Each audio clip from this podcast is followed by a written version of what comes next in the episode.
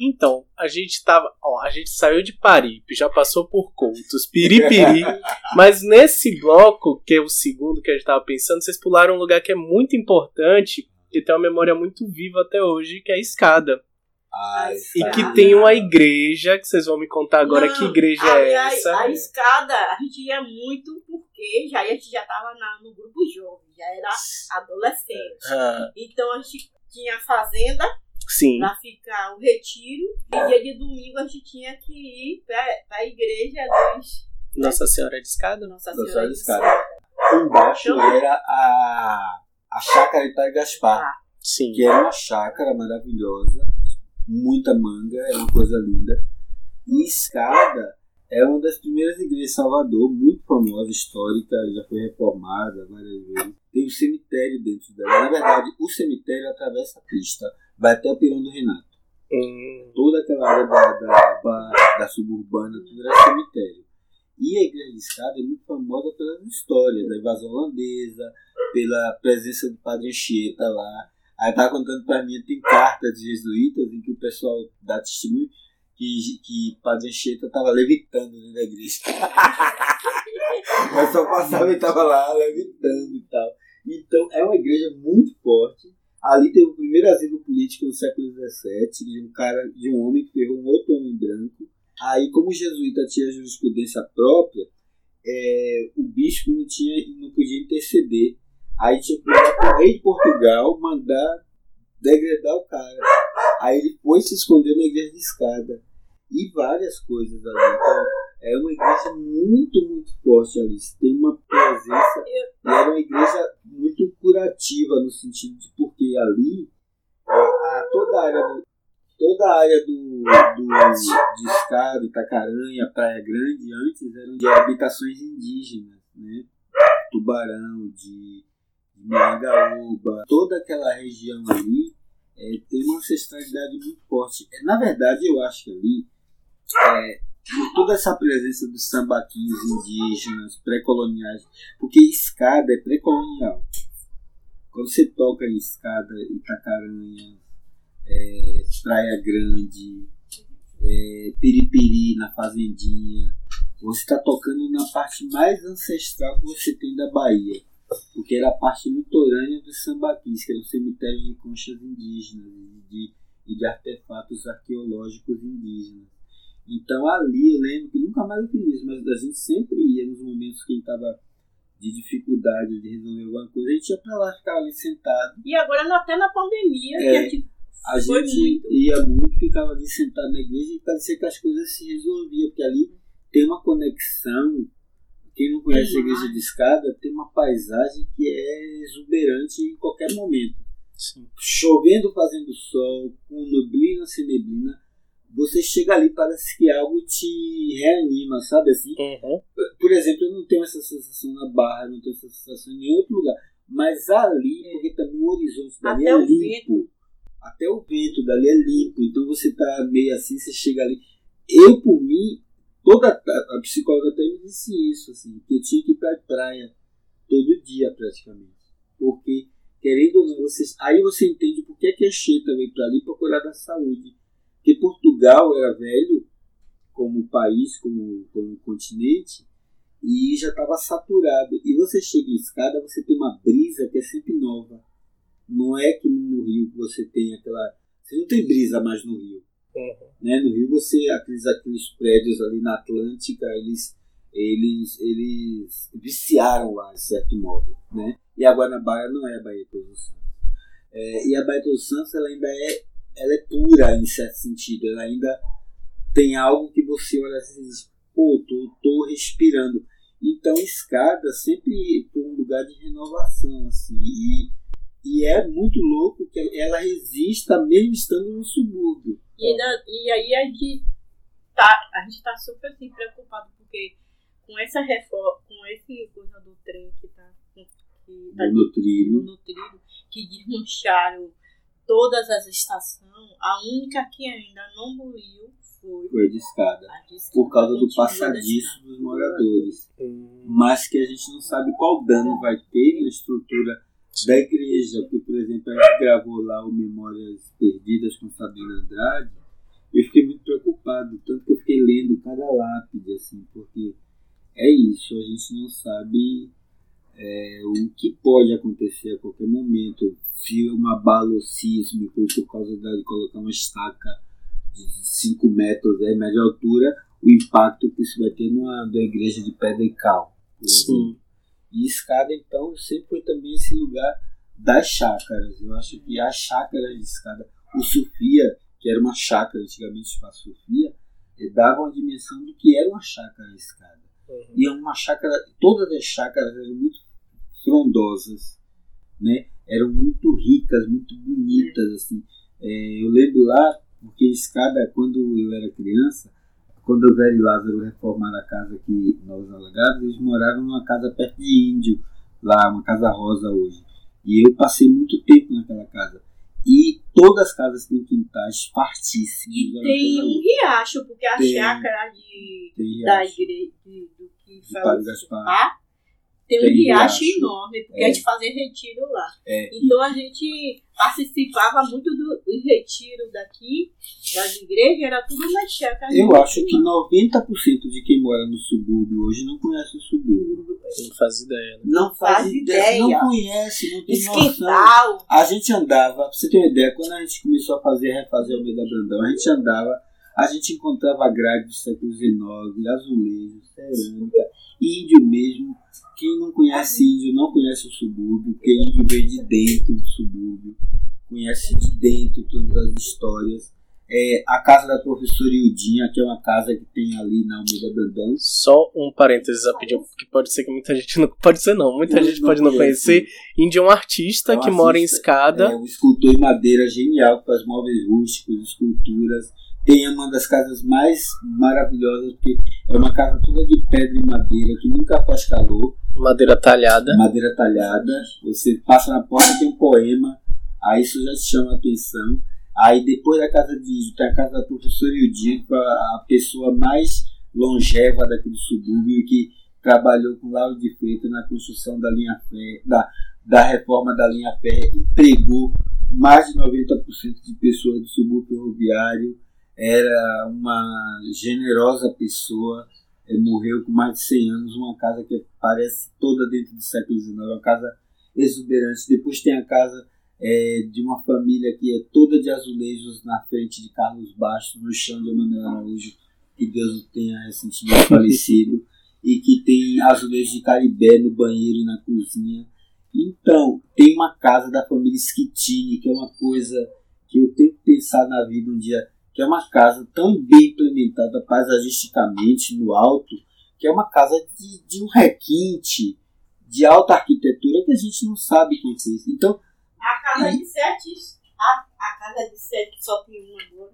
a, a casa dos sete, dos sete ferreiros, as sete casas dos ferreiros, do- dos ferroviários, que só tem a primeira agora. Então, assim, é um lugar que você dá vontade de andar, é isso, é isso. Dá vontade de andar, de desenhar, de conhecer, de falar, de, de, de, dizer. Talvez em breve um dia esse sonho vai ser realizado, de pegar ainda essas memórias dessa, dessa territorialidade. Porque, assim, quando a galera fala de história de Salvador, só fala do centro mas Sim. não se dá conta das coisas, da, da história que tem aqui, porque assim, é, e muita gente viva ainda, então o tanto de gente que essa fábrica entregou, a fábrica São Brás, o tanto de histórias que aconteceram ali, eu estava mostrando para mim a história de Manrizo da plataforma, que foi quem deixou o primeiro fotografar um terreno de candomblé aqui em Salvador, é, pelo José Medeiros, da, da revista Cruzeiro, que gerou a maior polêmica.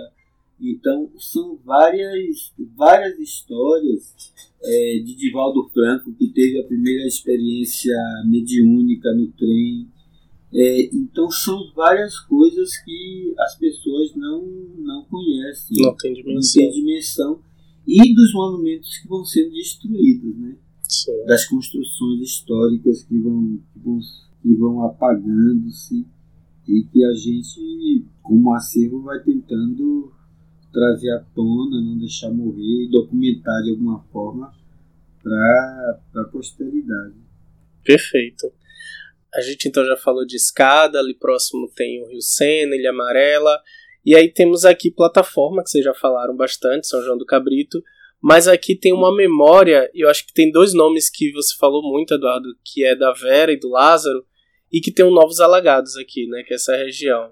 Fala um pouco pra gente também dessa memória do lugar, assim, o que é que mudou dos Novos Alagados de quando você nasceu, foi criança, você falou que seu pai veio de Santo Antônio de Jesus, sua mãe era daqui? Minha mãe era de Cruz das Almas. Veio trabalhar em casa de família lá na, no, na Vitória, é, naqueles edifícios com nome de mulheres que tem logo ali na perto do Gate. Sim. E ela trabalhou ali e conheceu meu pai, porque todo, meu pai tinha um amigo que trabalhava lá no centro, meu padrinho, meu padrinho Jorge, que mora até hoje no. É aquele do Politeama? No Politeama. Aí meu padrinho trazia minha mãe pro parque. Minha tia, meu padrinho namorava com minha tia. Aí trazia com minha tia e minha mãe pro parque, São Bartolomeu, aí conheceram meu pai. E aí eu nasci em 73 no parque. Depois eles construíram a casa de Novos Alagados. Quando construíram a suburbana, muita gente morava, porque tudo era fazenda ali no Parque São Bartolomeu. Não tinha essa história de parque, era fazenda mesmo, era roça. Aí dessas roças, as pessoas que moravam no, no, na área vieram morar na Maré. Aí surge Novos Alagados, na década de 70. Em 77, dada a quantidade de famílias que moravam ali, fundou-se a Sociedade 1 de Maio, com o velho Lázaro. E aí a gente tinha na década de 70 biblioteca, escola, tudo nas palafitas. E eu cresci ali, então eu cresci no meio dessa galera e tinha uma vida cultural muito intensa, assim. E era uma vida cultural muito louca, muito bonita, assim. E, e também se andava muito pelo, pela cidade por causa das outras ocupações, invasões que existiam. É, e aí Novos Alagados se tornou um espaço de referência dentro da cidade, porque a primeira escola comunitária em Salvador é a popular Novos Alagados. Depois veio a escola aberta do Calabar, Sim. né, que é quase um pouco depois. Aí o que é que tinha? Então, nesse lugar, Novos Alagados era o centro de muita, muita batalha, muita luta das pessoas. Tinha gráfica, tinha jornalzinho, era muito organizado. Assim, é, Lázaro chegou, mas já era na década de 70. É, Eles não eram daqui. Não, Lázaro era missionário italiano, era um pedagoga e, e formado em letras da, do Rio de Janeiro. Só que assim, ela veio para ensinar o método Paulo Freire Uhum. para todo mundo aqui, para as meninas, meninos.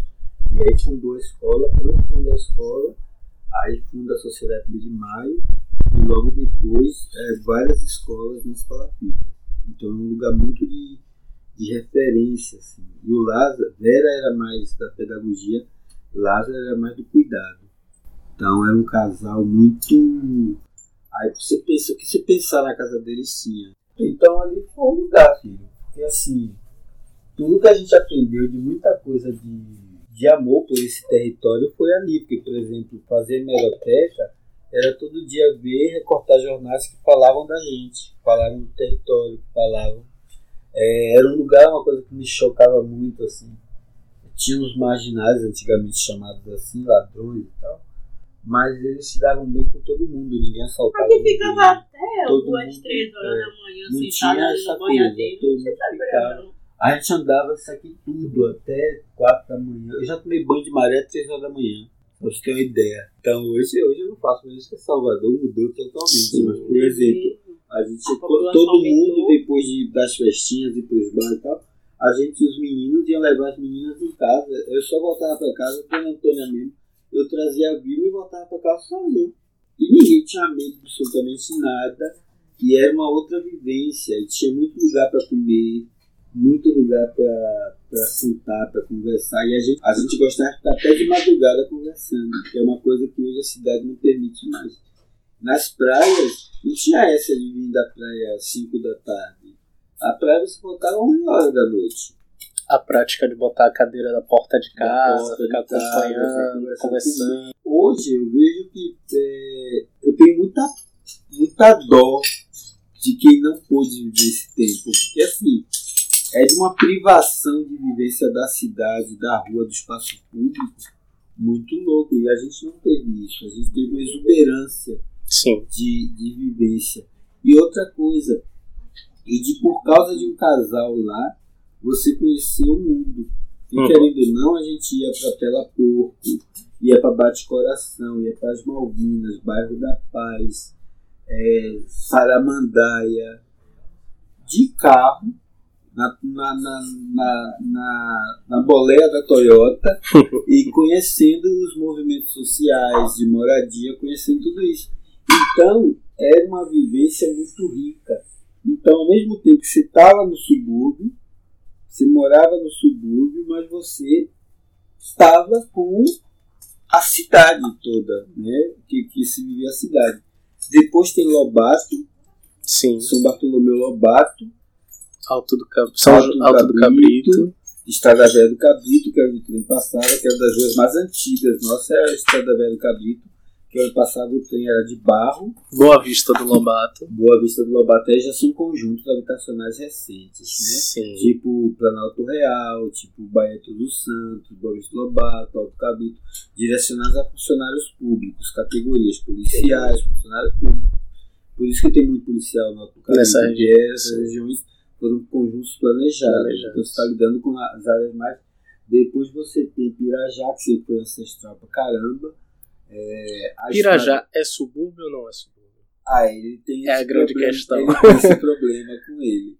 Eu coloco como subúrbio, porque eu acho que o rio deságua aqui. Sim. O rio Pirajá deságua no subúrbio, mas ele tá mais para BR. Sim. Mas se Águas Claras é subúrbio, Hum, Valéria é subúrbio, Vista Alegre. Vista Alegre é subúrbio, mas é isso, é porque, é porque Pirajá é um lugar muito especial dentro da geografia suburbana. Por causa da questão da independência da Bahia, por causa da ligação com de Santana. Sim. Porque para você chegar em de Santana antigamente, você passava, é, a estrada era uma só, mão única, ida e vinda e saía de Pirajá. Em Porto Seco, Pirajá, que é uma invenção posterior a Pirajá. Então, Pirajá tem esse lugar de centralidade, o que hoje é Águas Claras, Valéria. Sim. Você chega primeiro em Salvador por Águas Claras e Valéria, antigamente se chegava a Pirajá. E Pirajá sempre teve na memória coletiva como. Como é que. Não pode definir Pirajá como subúrbio nem como outro bairro. Pirajá é Pirajá. Sim. É, é tipo. É tipo um marco Uhum. dentro do território. Assim como foi Paripe. Só que Paripe se agregou ao subúrbio de uma forma muito forte. Pirajá não. Então Pirajá é um bairro. A Fratelivita tinha lá um castelo por causa das as águas de Pirajá eram tão boas que se tinha se pegava água de Pirajá para fazer refrigerante da Fratelivita. Então a água de Pirajá é um negócio então, ninguém sabe hoje, porque a, nem, não são as águas da cachoeira, são as águas das pequenas fontes, que quase ninguém sabe mais. Eu fico olhando esse povo fazendo trilha, né? E só conta o A do Beabá, não sabe No o, meio. não sabe a, a- a coisa. É, por exemplo, ah, as cachoeiras. Não! É, no outro dia eu fui com ele botaram o nome de Orixá em todas as pedras do tempo.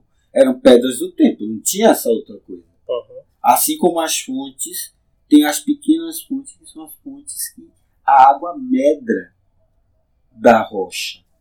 E que não tem nenhuma interferência com esgoto, com nada. É a água que medra da rocha e tem a cacimba. Só que essas águas eram vendidas na década de 70, de tão, de tão poderosas que eram. Então, Pirajá, Parque São Bartolomeu, é uma, assim como, por exemplo, as histórias envolvendo a pedreira de Santa Luzia do Lobato e o lugar onde Oscar Cordeiro descobriu o petróleo. Que a água de lá era uma água diferente, só que essa água de lá pegava fogo. Era uma água de cacimba que as pessoas pegavam a água, botavam o candeeiro, acendia a água, tocava fogo. Aí que se descobre que ali era um poço de petróleo. Petróleo. Então o Lobato é famosíssimo, por isso que as invasões do Lobato, das palafitas, estão desde a década de 30, por conta dessa descoberta. Porque como todo mundo achou que ali ia ter petróleo, pensou que todo mundo ia poder viver daquilo, daquela renda, veio o contingente do êxodo rural para cá. Uhum. Só que aí não dá. Aí tinha o casarão do coronel, que ninguém conhece, só vai conhecer quem leu nosso livro. Tinha o casarão do coronel Massaranduba. Quando esse casarão é destruído, todo mundo invade tudo, que era uma grande roça. E tinha a ilha do Rato, de Santa Luzia, que era uma ilha para prisioneiros. Então, só que isso você conta, as pessoas não, não se dão conta. Aí depois Lobato tem vários e sucessivos aterros ao longo das décadas. É, e aí você chega na Feira do Costume, que não existe mais, que era ali onde hoje é o Açaí, Atacadão, sei lá, que tamponaram tudo também. Ali, por que é que enche de água ali? Porque ali é lixo. Ali era despejo, descarte de lixo. No antigo manicômio, o atual manicômio, que era prisão, era uma prisão estadual, porque era cercada de água. Então quem ficava preso ali era degradado da cidade. Nossa. Tanto que o pessoal do cangaço, do Lampião, quando vinha preso, ficava ali. Inclusive a mãe de um amigo artista plástico nosso, o pai dele era alfaiate lá dentro, e ele dava aula para os cangaceiros de alfaiataria. Porque ali era a prisão que era o, depois se tornou o antigo presídio da Pedra Preta, que era um presídio muito famoso e morrendo, que chega a me dar arrepio. e aí você tem a calçada, que a calçada era o grande ponto de chegada de quem vinha do recôncavo do sertão para Salvador. Por isso que tem aquela placa na estação de trem, bem-vindo a Salvador. Sim. Porque todos aqueles que, hotéis que hoje são motéis, tudo aquilo é hotéis de luxo de várias, de várias, várias estrelas, empresas, mas eram grandes hotéis para receber as pessoas. Aí, por exemplo, quando tinha um evento muito grande, os jornalistas iam todos para a calçada, porque não podia chegar em Piripiri, porque Piripiri chegava ou pela BR, ou de barco, ou de trem. Como é, tinha grandes eventos que a galera ficava esperando na calçada, Tipo, por exemplo, Euclides da Cunha quando volta do, dos, dos sertões de Canudo. Ele volta para a calçada, mas só que a calçada vai estar tão gente, repórter, não sei o quê.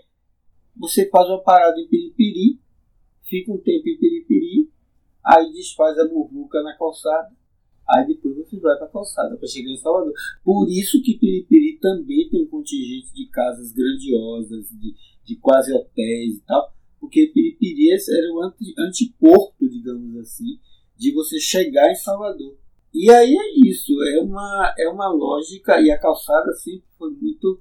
Aí você tem que pensar que pela calçada, todo mundo que foi para o Recôncavo, para é, outros estados daqui de trem passaram pela calçada. E ainda tem as docas, que era ali, né? E tem as que docas. meu pai trabalhava muito. E aí minha mãe conheceu meu pai lá né? Seus pais eram de onde? Sempre eram daqui Meu de Salvador pai- mesmo, não? Minha mãe é de Feira de Santana e meu pai era de, não. História da Vitória da Conquista. E aí ela veio junto. Ela veio e ela vendia cocada, Ó, cocada, doce, fazia os bolinhos e vendia ali nas docas e pegava amizade com os, os marinheiros. os marinheiros ali. Então ela, ela já vinha de trem, de lá onde ela morava, ela vinha de trem e ficava na casa das amigas e já vendia ali. Entendi. E aí, aí foi. Minha mãe veio, minha mãe veio aqui para Salvador, Ó, pra casa da minha irmã, da, da irmã dela, sim. cuidar dos meninos. Só que depois de um tempo, minha, minha, minha, minha, minha- a irmã dela mais velha começou a explorar ela, porque ela era a caçula. É, minha irmã, a irmã dela ia, ia, brin ia se divertir e ela ficava tomando conta dos meninos. Aí um dia, quando ela endureceu, porque ainda tem isso, todas as pessoas que vinham do interior não vinham registrado. Minha mãe se registrou aqui, já grande. Ela não é registrada na Feira de Santana. O registro dela é aqui. Ela completou 17. Por isso que a gente não sabe realmente a idade dela. Hum, Porque ela, o registro dela é daqui de Salvador. E aí ela se regi- se registrou, ela só ia lá, pegava o atestado na igreja de batismo e fazia o registro. Era assim que você conseguia fazer seu registro pelo, pelo atestado da igreja. E aí minha mãe fugiu, foi morar lá no comércio ali, Na região na região da calçada e começou a, a trabalhar nessas casas. Vinha muito marinheiro que ficava nesses pensionatos, nesses lugares Sim. solteiro. E ela também, e ela ia lavava e passava, ajudava. E a moça começou a gostar dela e cuidava dela. Você fica aqui, você paga a sua comida, ajudando a. Aí que ela conheceu o pai lá nas danças, né? marinheiro lá. E aí que um amigo, quando aí minha, minha mãe começou a namorar com meu pai, aí engravidou de meu irmão. Ela voltou pro interior, parceira de Santana, e teve meu irmão lá. Aí mandaram um telegrama dizendo a meu pai que meu pai e meu irmão tinham nascido. Aí meu pai liberou. Não, mito. A esposa do meu pai que tinha que liberar, porque ela casada naquele tempo com Marinha, era uma coisa mais Uhum. coisa. Liberar para registrar minha, meu irmão. Aí meu irmão foi registrado lá.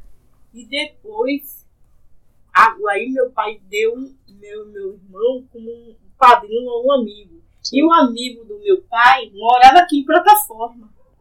E aí arranjou uma casa, aí aí ficou assim, tem que arranjar uma casa pra minha mãe. E minha mãe era jovem, bem jovem. Aí, meu, aí conseguiu uma casa e minha mãe veio morar aqui em plataforma. E você nasceu aqui também. Nasci aqui. Agora só que nasceu em Ceia de Santana só foi meu irmão. É, Pronto, já temos aqui uma série só em um episódio. Histórias do subúrbio com Eduardo e Vilma.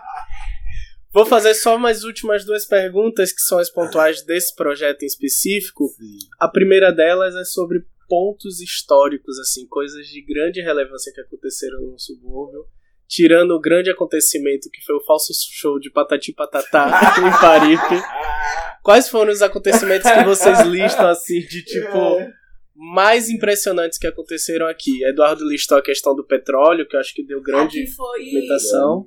Aqui mais foi a- as festas de É, São as festas de Brás, São Brás, a mudança, A mudança de plataforma, o- a festa dos terrores. que era uma coisa Que vai pro centro também, né? o trio elétrico nasceu em Piripiri, tá lançado, tá lançada a polêmica. Os primeiros trio, o primeiro trio elétrico edificado é de Piripiri, que tinha os irmãos Klein, que eram cinco irmãos que tocavam em cima de um fubico, a fubica elétrica, é, e que morreram num acidente de, de- na BR, e que os cinco estão enterrados em Piripiri no mesmo túmulo. Vixe. É, os irmãos Klein. Isso é polêmica. Subúrbio também sediou grandes shows, né? Nas Ah, casas lá de Piripiri, as casas de shows. Carlos, é, ba- é, Roupa Nova, dizem que Roupa Nova tanto Aqui tinha no o. Docidez também, É, né? tinha o Docidez. Tinha o Black Bahia, que é era famosíssimo o Black Bahia, movimento Tinha. punk, afro, power, é, punk na década de 70, 80, que lotava o Flamenguinho. Teve muito clube carnavalesco aqui, eu acho que são E o teatro que foi aberto. o teatro que era, que era o ciclo operário. horário. Raul Seixas tocava aqui como se tocava no- na, na porta de casa. Então Raul tocou muito aqui, Manduce frequentou muito aqui. É, quem mais? Jorge Amado escreveu um livro. Jorge Amado escreveu sobre Piripiri. É, outra coisa também foi. Lula também. Lula Ela frequentou muito aqui no subúrbio. Wagner É. morava em Itacaré na Wagner. escada. É, Chacrinha já teve casa aqui no subúrbio. Gente. É, ah, meu filho, é história. Chacrinha teve casa. É, muita gente assim de teatro já, já morou aqui. Então, assim, é Léo Santana nasceu Léo aqui. Santana, é, Márcia Freire, é, o Araqueto nasceu aqui. O Araqueto, sim. O Araqueto. Tinha uma sede lá, Tinha uma né? série do Araqueto famosíssima. Eu lembro. É, a, é, Gabriela Crave Canela filme foi gravado em São Tomé de Paripe, dos A feirinha, né? A A feirinha. fábrica de a Paripe fábrica. até hoje o pessoal faz. Isso, Teve uma série da uma Netflix, se eu não me série. engano, que foi gravada até Tem- cenas lá. O tiro no asfalto que foi feito da calçada até a escada. No e trem. no Tem trem. daquele sim. menino, né? Que ficou, que gravou aí nas ruínas de, É, Capitães da Areia, foi gravado aqui.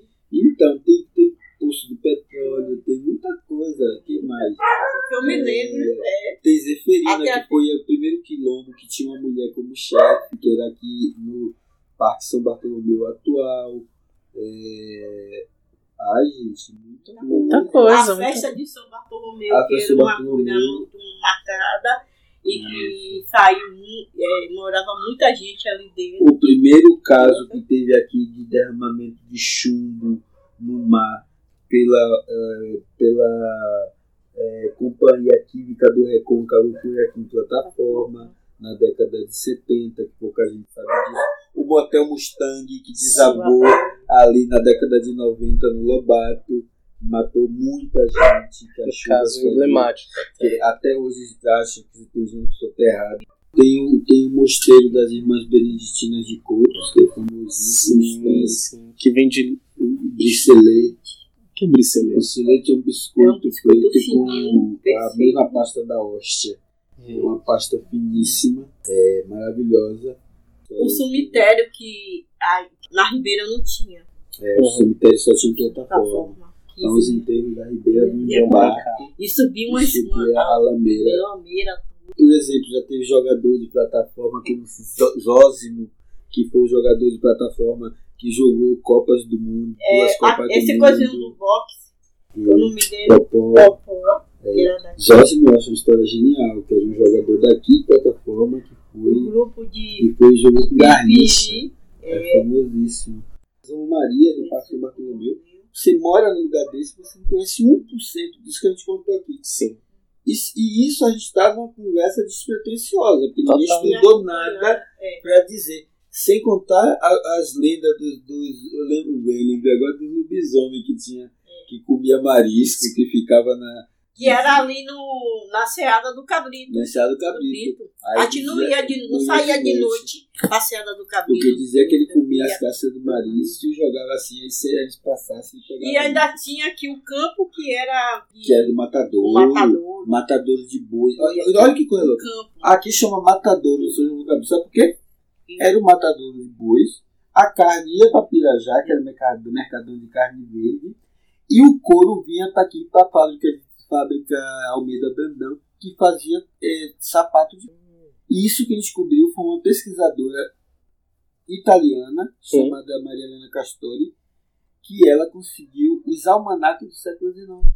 E até Aí o matador era aqui, aí pegava os boi aqui, levava a carne pra lá, o couro ficava. E aí que agora que o povo invadiu, e ainda tinha um casarão, né? É. tinha o ali? casarão, E a que gente ia o pro casarão. urbano, A gente fazia urbano. atividade dentro do casarão.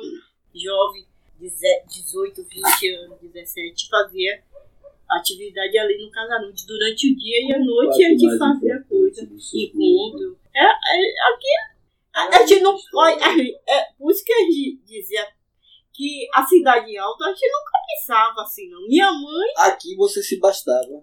Sim. Não, o subúrbio é praticamente uma cidade É uma mesmo. É uma cidade estruturada. dentro da cidade. Se você vê agora mesmo, por exemplo, tinha coisas que aqui você conseguia viver sem precisar, sabe, do, do, do, É, do. Ainda tinha isso. A gente não curtia muito, porque nossos pais, eu não sei o dele, mas meu pai e minha mãe não deixavam a gente assistir televisão, novela, porque era ousadia. Uhum. Então a gente convivia mais em brincadeiras e encontros e conversas, em bate conversas e conversas de brincadeira, de boneca, de tudo, de roda, essas coisas. A gente aproveitou muito porque a gente não assistia televisão. A gente, a gente foi assistir o sítio do Pica-Pau Amarelo e já tava grande, Uhum. porque não tinha, não tinha televisão em casa. Quem tinha eram as pessoas que tinham condições. A gente ficava na janela, na pontinha da janela, assistindo pela beirada o sítio do Pica-Pau Amarelo. E aí tinha que dormir cedo. Você tinha que. Tinha um horário. Tomava sopa. Ia pra escola, chegava na escola, tomava banho, tomava sopa e depois ia dormir. Porque ficava tudo escuro, aí só via a zoada dos do sapos, né? E depois ia dormir. Então a gente não. Minha mãe, a minha mãe, quando ia comprar roupa, a gente não era exigir, trazia o que, que encontrasse, ou se não, o resto de roupa do- de, das pessoas que trabalhavam, trazia o restinho da roupa, e a gente vestia e tava tudo feliz. Eu acho que uma das coisas mais importantes é a história do lugar.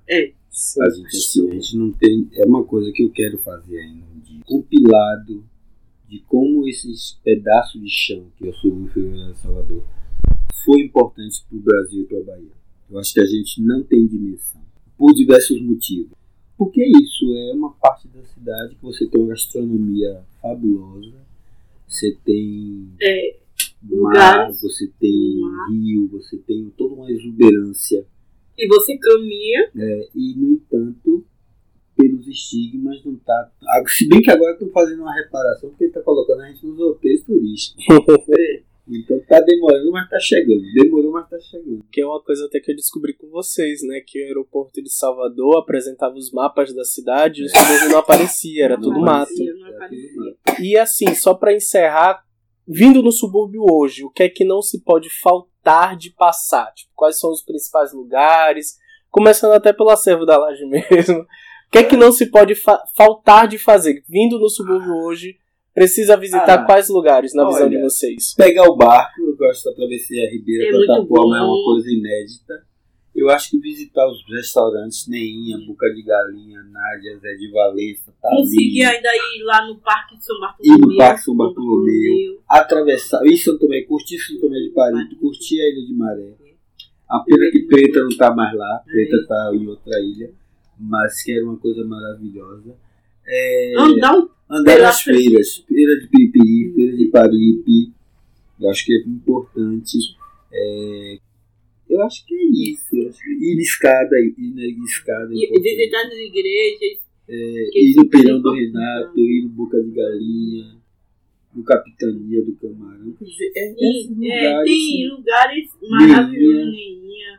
Tem a igreja, tem que ir nos conventos, né? é, nesse convento de- das Irmãs de Coutos, que eu acho que é uma experiência de silêncio, de muito louca, muito linda. E depois, e de noite os barzinhos, né? Tem muito barzinho bom em Paripe, Piripiri, E aqui, plataforma, é, muitos lugares. que- E no Alvejado, que eu acho que é o mais Sim, tranquilas, mais bonitas que existem. é, das ruínas. É, que- das ruínas, da- dos, do- das- dos monumentos. E estão muito vindo fazer isso aqui. Os, É. os meni- as meninas da universidade estão puxando muitos professores que ficam dentro da. nos- lá no- na na, sala. na sala. Estão vindo. E vem, vem certinho. Perde o medo. Perde o medo. Quer dizer, já tem uma familiaridade com o lugar. Então, eu acho que é isso. Tem muito lugar para visitar. Respeitar Tem, também é. o, o, o, Não fazer lugar. um turismo predatório. Então, no YouTube hoje tem muito vídeo de matéria sobre o subúrbio. É, tem muita, muita iniciativa. Em Tubarão, quer dizer, tem lugares maravilhosos. Então, eu acho que Conhecer também os grupos. é, conhecer as iniciativas culturais. Então, eu acho que o lugar já está apresentado. Sim. Precisa agora é isso, é trazer novas trocas, é isso. Eu acho que é, é um momento muito de, de fazer um redescobrir Salvador. Sim. E acho que a galera que tem se formado nos últimos 10, 12 anos, 14, 15 anos, tem feito isso pelo território. Vão, vêm, da, saem daqui, vão, se formam, voltam, eh, levam para o mundo. Quer dizer, lembrei muito disso do, do menino que veio de Lobato e fez uma matéria sobre a gente no estado de São Paulo, né? Uhum. falando do acervo como levando arte do subúrbio. Quer dizer, você nunca imaginar né, que um menino do Lobato hoje está em São Paulo e fala do seu território onde está, onde chega. Da mesma forma a gente, a gente veio daqui, está aqui, mas está em todos os lugares, a gente fala daqui. E as pessoas criam um respeito, uma relação com o território, porque a gente está apresentando o território é, de uma forma de uma forma bonita, de uma forma aprazível, de uma forma Positivo. positiva, né? Que eu acho que se cada pe- pessoa da cidade apresentasse o seu pedaço da cidade dessa forma, é, isso ia gerar é, mais confiabilidade e tirar esses estigmas que esses programas de meio-dia popularescos trazem, medo e desinformação ou sensacionalismo acerca é, de dos territórios, até que são internalizados muitas vezes até pelos próprios moradores. Como é que eu vou falar mal de um lugar se eu nunca fui assaltado no lugar que eu moro? Sim. Mas aí você bota um post de turismo, aí vem um morador e reforça o estereótipo negativo. Aí eu não entendo. Aí eu digo, gente, peraí, aí vamos medicar-se porque é o caminho. Porque se a gente faz um trabalho de 12 anos, né, ó, tem arte, tem cultura, tem memória, tem artista, tem a materialidade das obras, você vê, pegar, tocar. Os museus do Brasil estão fazendo isso. Aí vem alguém e diz: Ah, mas lá você tem que ir de sacola plástica e para não te roubar. Eu tenho mais medo hoje de estar na Pituba Sim. de estar na Barra, de estar em qualquer lugar desse, do que de estar aqui. Aqui tem pertença, tem familiaridade, as pessoas são solícitas, as pessoas não vão te agredir. Primeiro porque o dinheiro não está aqui, o dinheiro está nesses lugares. Sim. Logo onde o dinheiro está, o risco aumenta. E aqui, querendo ou não, a gente foi professor, a gente é professor, conhece todo mundo, todo mundo conhece a gente. O acervo é mais falado que tudo. Então, é- é- a gente é mais falado que boca de mato. Todo mundo sabe do acervo. Sim. Então, quer dizer, é isso, e trazer e perder esse medo. No outro dia veio aqui o trade de turismo. Veio conhecer as duas casas, veio conhecer Neinha, veio conhecer vários lugares. Por quê? Eles estão vendo que tem um tipo de turista agora que quer conhecer o lugar raiz. O cartão postal bonitinho tá lindo, mas ele é oco. Uhum. Porque muitas vezes você está diante de um cartão postal que você está repetindo a lógica do papagaio. Ah, é bonito porque tem isso. O bonito é óbvio, mas se não tem a, a, a, a materialidade no sentido de, da vivência, da experiência do turismo, você passa, tira uma foto e acabou. Não é, não é. Isso se explica, por exemplo, você pode ir lá para Paris, vai para Torre Eiffel, mas você pode ir para casa de um artista. Você vai se realizar mais na casa do artista talvez do que na Torre Eiffel. Da mesma forma. O que, que adianta você você vinha para Bahia, era mais significativo ir na casa de Jorge Amado do que conhecer. Você ir, no, ir com Jorge Amado na Feira de São Joaquim no Mercado Modelo era o, o, o, o supra-sumo da coisa. É a mesma coisa você vir no subúrbio e não alvejado com a gente. É o supra-sumo, porque você não vai ser explorado, ninguém vai botar fitinha no seu braço, ninguém vai pintar você, ninguém vai fazer. Sabe coisa assim? Uhum. Quer dizer, você vai ter um turismo respeitoso com você. Ninguém vai te acossar no sentido de. Então eu acho que tem essas coisas que, que, que precisam ser revistas Sim. dentro do território. É isso, coragem. Obrigado, gente. Obrigado mesmo. baita aula, baita episódio. Gente. Queria agradecer a vocês por tudo. E é isso, gente. A gente fica até o próximo episódio conhecendo um pouco mais de Salvador, pela perspectiva dos seus moradores e suas memórias. Um beijo e até a próxima. Tchau. Tchau, tchau, Tchau, beijo.